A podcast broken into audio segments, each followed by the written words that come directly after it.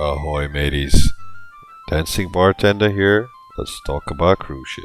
There's one thing that always puzzled me with cruise ships, as they are big, huge floating cities that can offer anything and everything, and you never have to leave a ship actually ever if you have enough money and time. Um, one odd thing, for example, amongst the sea of events that a cruise ship might offer and advertise and all that. One thing that I would never kind of imagine having on a cruise ship is an AA meeting.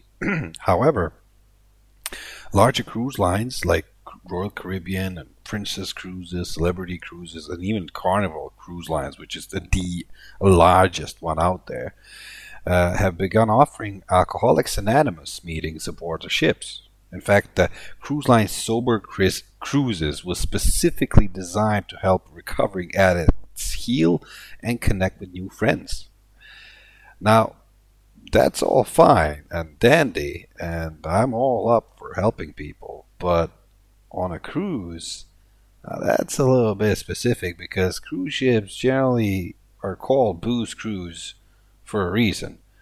However, everybody's got to travel, right? So I guess that's one way to look at it.